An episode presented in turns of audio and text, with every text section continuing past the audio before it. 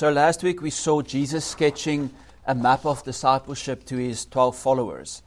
How they are to serve others, include those who are not deemed as worthy in society, how they are to mortify sin in their lives. And today we'll continue the teaching of Jesus by seeing him coming to the crowd. So, as you remember in the previous weeks, Jesus taught the disciples. He, he moved away from the crowds and sought to teach his disciples alone, teaching them the meaning of discipleship, how they are to follow him, what it means to be his followers. And so in this first verse today, we see that Jesus again comes to the crowds, teaching the crowds, teaching the Pharisees. And the focus of Jesus' teaching today is to provide two corrections to popular misunderstandings or misconceptions that the Pharisees and the disciples had. So the first misconception was on the nature of marriage. What does marriage mean? And the second one was how we, as God's people, receive or enter into the kingdom of God. What Jesus seeks to show the crowds, the Pharisees, and the disciples is that man has twisted the understanding of both marriage and the kingdom. And I think it's important for us to see that even today, we as modern people twist the meaning of marriage and the kingdom of God. Firstly, we, we as modern people believe that marriage is, you know, just something that you do. Maybe you perhaps not even do it anymore. Marriage rates in our modern society are at an all time low. And for us who live here in Europe, we see a great example of this where people just cohabit. I mean, when my wife and I moved here, you could apply for spousal visa by showing that you've lived together for a year. So there's no value placed on marriage in our society anymore. And we, as much as the Jews did 2,000 years ago, need a reorientation or a re understanding of what marriage means. And think about the kingdom of God. We hear various talks about God's kingdom, whether it's from atheists who don't believe in the kingdom of God, or whether it's people who believe that every single road, every belief leads to the kingdom of God. So many different religions have a perspective on what God's kingdom means and how we enter it. We as Christians are constantly being bombarded by different perspectives and different understandings of God's kingdom. And we, as much as the disciples, need a re understanding or a reorientation of what it means to enter the kingdom of God. So, the sermon title for today is God's Design for Marriage and the Kingdom. And that's ultimately what we're going to want to look at today is how did God design marriage and how did God design the kingdom to look? So, our first point, and we'll jump straight into Jesus' teaching, is God's design for marriage. The first point is God's design for marriage. So, it's quite interesting if you follow with me in verse 2. The Pharisees come to Jesus and they ask him, Is it lawful for a man to divorce his wife? Now, this is quite a strange question, since any Jew of Jesus' day would have said yes, it's lawful. The Jews had no problem with men divorcing their wives. The, the, the debate actually among rabbis at that time wasn't whether it was right or wrong to divorce, but what were the right or wrong reasons to divorce your wife. So I'm going to read four verses out of Deuteronomy 24, and this was basically the text being used by the rabbis in this divorce passage, and it will also be the text used by them against Jesus. So Deuteronomy 24 says that when a man takes a wife and marries her, and she finds no favor in his eyes because he has found some indecency in her. He writes her a certificate of divorce, puts it in her hand, and sends her out of his house. And if she goes and becomes another man's wife, the latter man hates her and writes her a certificate of divorce and puts it in her hand and sends her out of his house. If that latter man dies, who took her to be his wife, then the former husband who sent her away may not take her again to be his wife. So basically, what Deuteronomy 24 teaches and what the Jews believed is they wanted to discourage quick divorces. So they were like, don't be so quick to divorce, but if you want to divorce, find a reason, write a certificate, and send the wife off. The only thing that protected the woman in this case was the fact that the man couldn't remarry her again. So this certificate of divorce guaranteed some form of dignity to the woman, that she just wasn't just a you know commodity to be thrown around between different men. But the debate among Jews was what is this indecency that Deuteronomy 24 speaks about? Some Jews, more conservative Jews, said that, that indecency was the way your wife dressed or perhaps spoke to other men. It referred to ways in which she acted that could lead to sexual immorality. Remember, adultery wasn't even on the table. Adultery led to stoning. If you caught your wife in adultery as a Jew, you would just stone her. So you wouldn't have to go through the trouble of divorce, you just kill her. So the, the conversation that the rabbis had was what is a good enough reason to divorce your wife?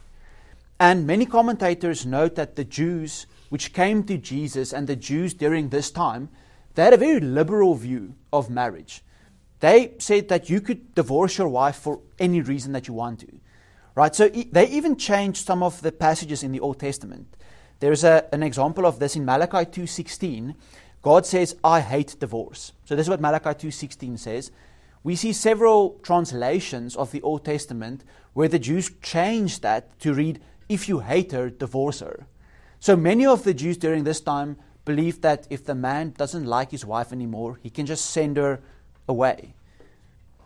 And how much do we hear this today?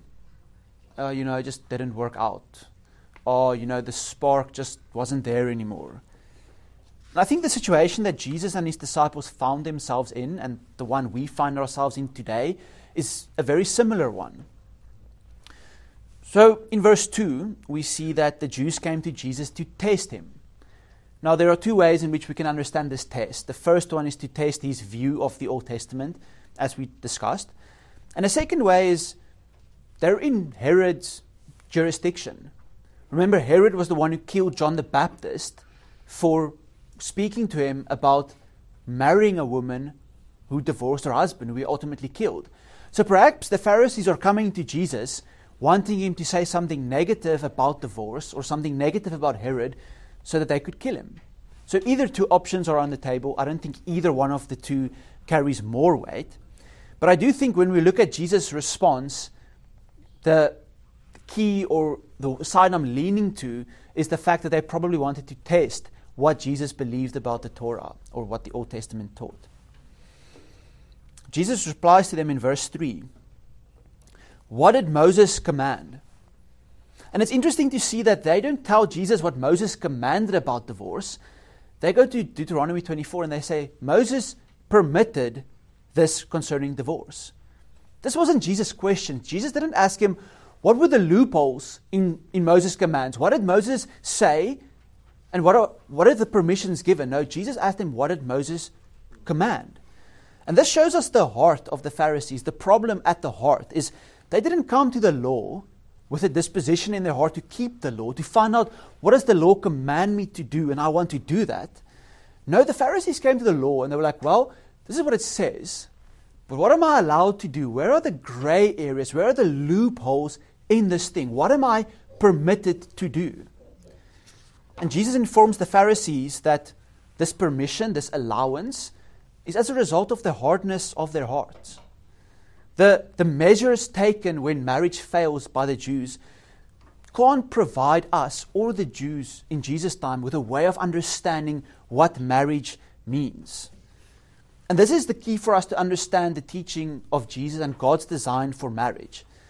Is we shouldn't come to, to the text to see what do the texts say about divorce or where does the text permit certain things. No, we should come to the text as God's design for marriage. We should come to the text and say, what does God say about this thing? The opponents, the Pharisees, looked, what does it permit? And Jesus told them what the law commands. We should therefore ultimately not look at the areas that come as a result of the hardness or the sinfulness of man's heart. We should look at the original intent for marriage as God designed it to be. So, what is God's will for marriage? What is this misconception that Jesus seeks to rectify? Well, this misconception is that marriage is just something on a piece of paper, and that marriage can be done away with a piece of paper. Marriage is marriage certificate, just write it the certificate of divorce. Jesus tells them in verse 6 that God's will for marriage comes from the beginning of time. From the beginning of creation, God made them male and female. Therefore, a man shall leave his father and mother and hold fast to his wife, and the two shall become one flesh. Jesus ultimately understands marriage as a union ordained by God between a man and a woman. In Jewish law, the power in marriage laid in the hands of man. A father gives her daughter over into the hands of a man. And we still find that in Christianity, that's still part of, we see the father bringing the woman to the, to the man. But in Judaism, everything depended on the man. If the man didn't like his wife, he could send her off and society wouldn't care. But Jesus tells the Jews, quoting Genesis 1, that God created both man and woman. They're, they're equal in their union with each other. Jesus declares not just man or maleness, but woman and femaleness in this union of marriage. In the Jewish understanding, they would have spoken about what is the man allowed to do, what can the man do, what does the man say. But Jesus is saying here that it's a union between a man and a woman, giving equal design to both men and women. And I think the greatest difference between Jesus and the rabbis here is that the Jews viewed man as the Lord of marriage. Man was the one who brings people together, man was the one who divorces. But Jesus is saying here, God is the Lord of marriage. God is the one who brings people together. And therefore, what God has joined together, let not man separate. And I mean, we often, as modern Christians, fall into this trap quite often. As, as we see marriage happening in a court, with a priest, with, with papers, or perhaps in a church. And so it's no guessing that divorce is seen as something which man just does. Oh, you go to a court again, and there's a lawyer instead of a priest, and, and there's papers. We continue to make mankind Lord of the marriage. Jesus here is saying that marriage is first and foremost something designed by God to happen before God where God unites people together. Not a priest, not a lawyer, and therefore what God has joined together, let no man or no lawyer, no priest, no person separate. This is God's design for marriage. But we see in verse 10 that this discussion on marriage moves into a house. And normally, when Jesus teaches his disciples or the crowds, we see him teaching special things or more intense things in private, in a house. And this is where Jesus teaches one of his disciples, probably one of the most controversial aspects about marriage. Well, this is, I would say, one of the most controversial or more difficult texts to preach. And I think many Christians seek to apologize for what Jesus says in this house to his followers. He tells them anyone who divorces his wife and marries another woman commits adultery against her. So not only is Jesus saying that the Pharisees misunderstood marriage and its design, but he's saying that the Pharisees misunderstood remarriage and the nature of adultery. Now, this would have been shocking to any Jew hearing this. This was nowhere in the Old Testament. This is completely flipping Deuteronomy on its head.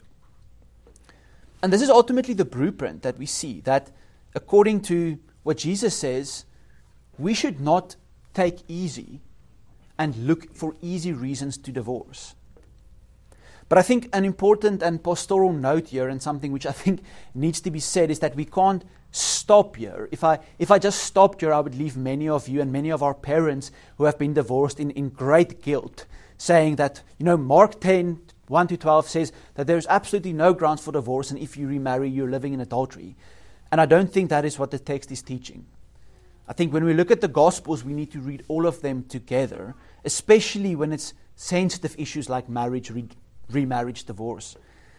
So when we come to Mark, I think we need to read Matthew 5 32 and 9, 99 as well.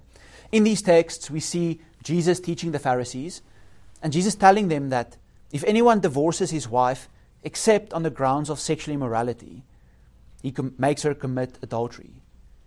And in verse 19, he says, I say to you, whoever divorces his wife except for sexual immorality and marries another one commits adultery.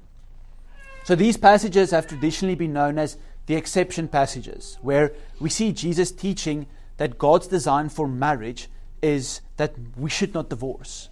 Yet he provides an exception to this, saying that adultery is a reason to divorce. Now you might ask, well, why does Mark not mention this? If, if Jesus' teaching is this, why does Mark not mention this? And I think it's, it's simple that Mark is not concerned with reasons for divorce in a teaching on marriage. Mark is not, you know, looking for the bad or the negative aspects of marriage in his teaching of marriage. He's showing us God's holy design for marriage. And God's holy design for marriage is that we should never divorce. Yet, as we see in Deuteronomy 24, because of the hardness of man, Moses had to permit divorce. And I think we can say, in a sense, Jesus, because of our sinfulness and our hardness of heart, had to include this exception that adultery is an exception to this rule. When we look at marriage, I don't think we should look at marriage on you know, the various possible ways in which marriage could be broken up. We should look at marriage in the way God designed and intended marriage to look like. So, this is God's design for marriage that divorce should never happen. Since what God has brought together, let no man separate. But due to human sinfulness and our hardness of heart, Jesus allows for this exception that if adultery ha- happens within the marriage, then divorce is permissible. Now, I know many of us have parents who are divorced, many of us in this church have been divorced and remarried.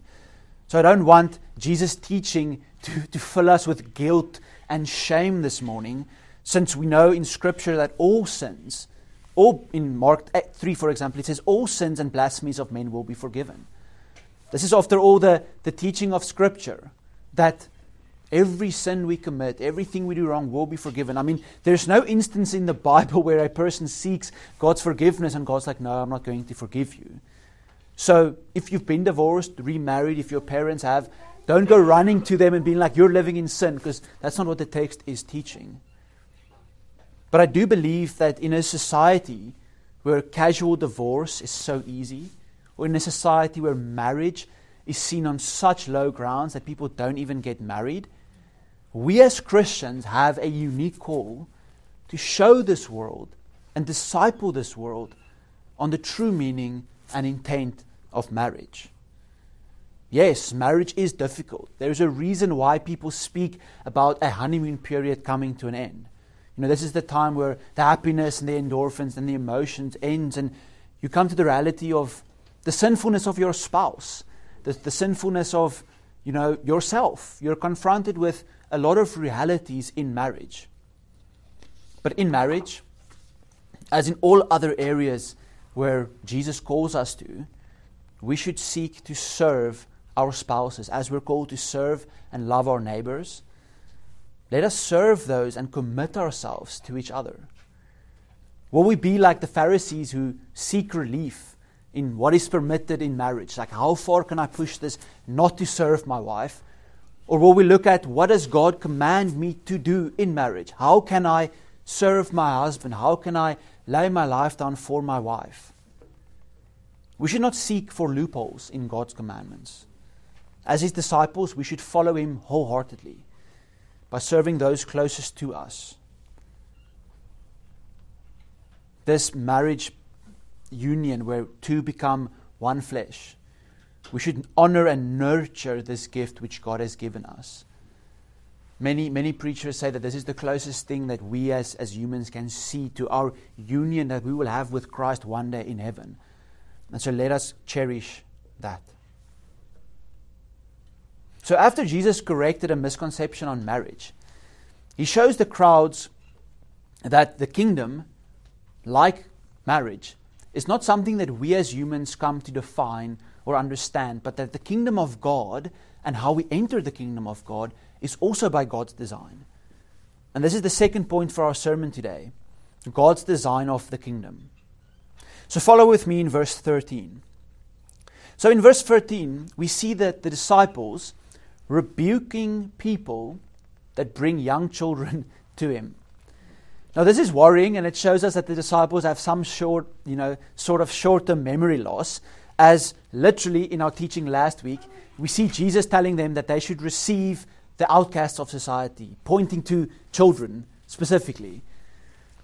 And here we see the disciples now again t- chasing the children away, showing that they still have this sort of elitist mindset.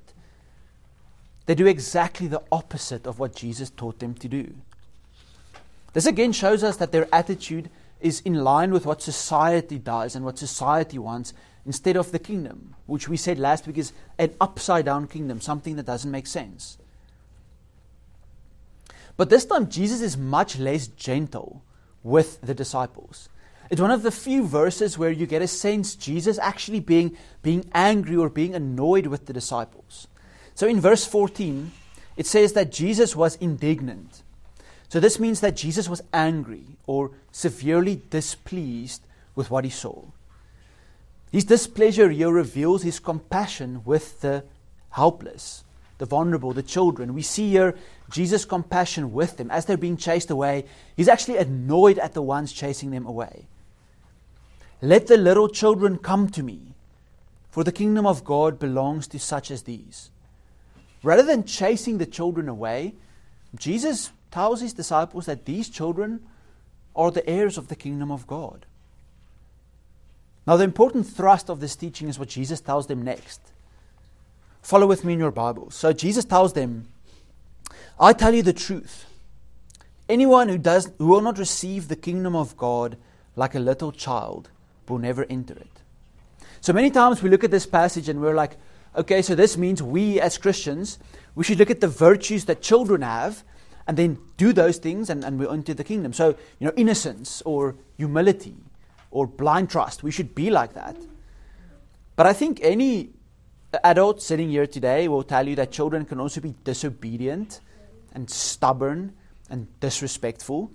So I don't think Jesus is telling us to look at children and look at the virtues and qualities they have and emulate that, and that's how we're, you know, entering the kingdom of God. I think this it's much simpler than that. The the Greek here for little children means very young or infants. Luke actually in his gospel says that these were babies. I think here Jesus is teaching us not the virtues of these children, but the children themselves. It's not so much about what they have as it is about what they lack. What did these children lack? Well, they were small, they were powerless, they were overlooked in society, they were the least in society. To receive the kingdom of God as a child is therefore to receive it as one with no credits, no claim to the kingdom, no clout. A little child has absolutely nothing to contribute, nothing to bring. And whatever a child receives as a gift, they receive it. Just think about this. When you give a child a gift, more often than not, they will not even say thanks. Parents would have to remind them to say thanks. They will receive the gift and be thankful. Yet, what do we as adults do? Oh, you shouldn't have. I'll, I'll pay you back. I'll, I'll you the money for this gift. Or, or we say, Oh, I forgot to buy you something for your birthday. And, and we make a note. Next birthday, we have to repay them for this gift. We always want to earn the free gifts we receive. When we receive something freely, we want to do stuff to justify the fact that we have received this. And we do this with the grace that we receive from God as well. We receive grace by faith and then work work, work, trying to justify the grace which God has given us. There's this really nice analogy which I like, where it speaks about the, the gospel and preaching the gospel. I actually think R.C. Sproul, but I can't remember who said this, is they said that proclaiming the gospel is like two beggars. The one shows the other beggar where to find bread. And I really like that analogy because it shows us that the gospel, we're like beggars with empty hands receiving from God. And that when we preach the gospel to our neighbors, to our friends, we tell them wh- where to receive bread, where they go with their empty hands to receive from God. And this teaching is so foundational to how we understand the kingdom of God. Many people think that they need to get their lives in order they need to stop sinning. They need to stop being something. They need to stop doing stuff in order to come to God, in order to enter the kingdom. But what Jesus is teaching us here is that we need to receive the kingdom like little children, like those with absolutely nothing to add. Perhaps you're sitting here today wondering if you're good enough for Jesus. Perhaps, perhaps you're feeling like you've sinned too much in the past. That your resume before God isn't good. You have way too many sins and not enough good deeds. Become like a child. Realize that you have nothing to bring to God but open hands to receive His grace. And this is a great reminder for us as, as His disciples today as well. How often do we look at people with nothing to bring? Someone who doesn't have their life in order. Perhaps someone who is messy, someone who's still stuck in sin. And we as a church judge whether their conversion was real or whether they're worthy of coming to Jesus.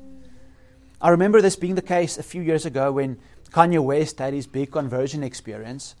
And immediately, as a Christian society, people were doubtful of whether anything actually happened.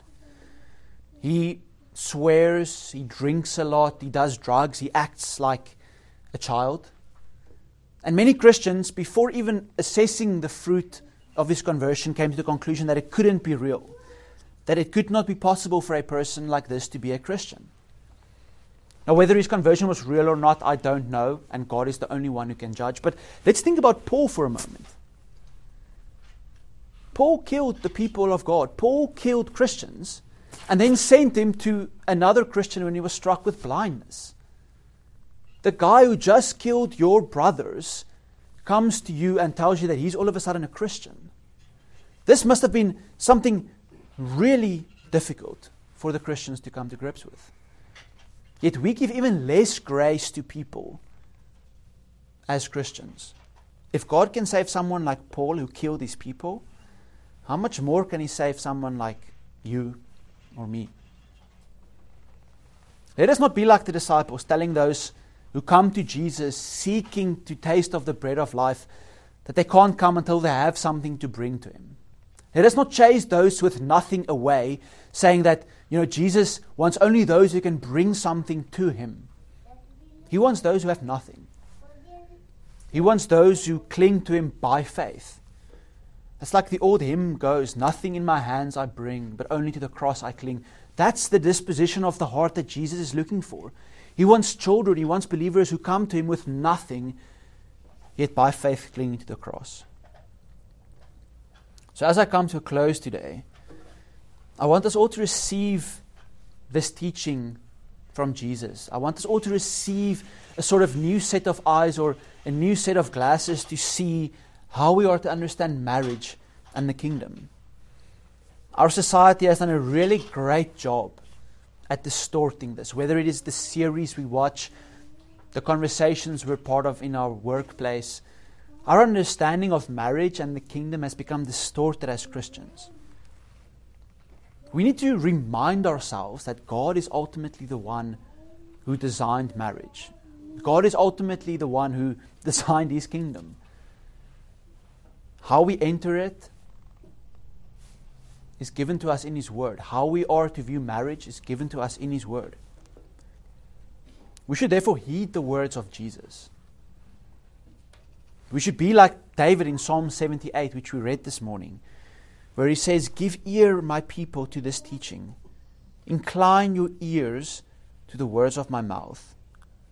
He established a testimony in Jacob and appointed a law in Israel which He commanded our fathers to teach their children. That they might set their hope in God and not forget the works of God, but keep His commandments. That they should not be like their fathers, a stubborn and rebellious generation. Let us not be like the Israelites or the Pharisees, where we hear the sayings of Jesus, we see His commandments, yet we look at what's permissible or we look for the loopholes. Let us teach our children and society that our hope is set upon God. And we don't do this by our words, we do this by the way in which we keep God's commandments.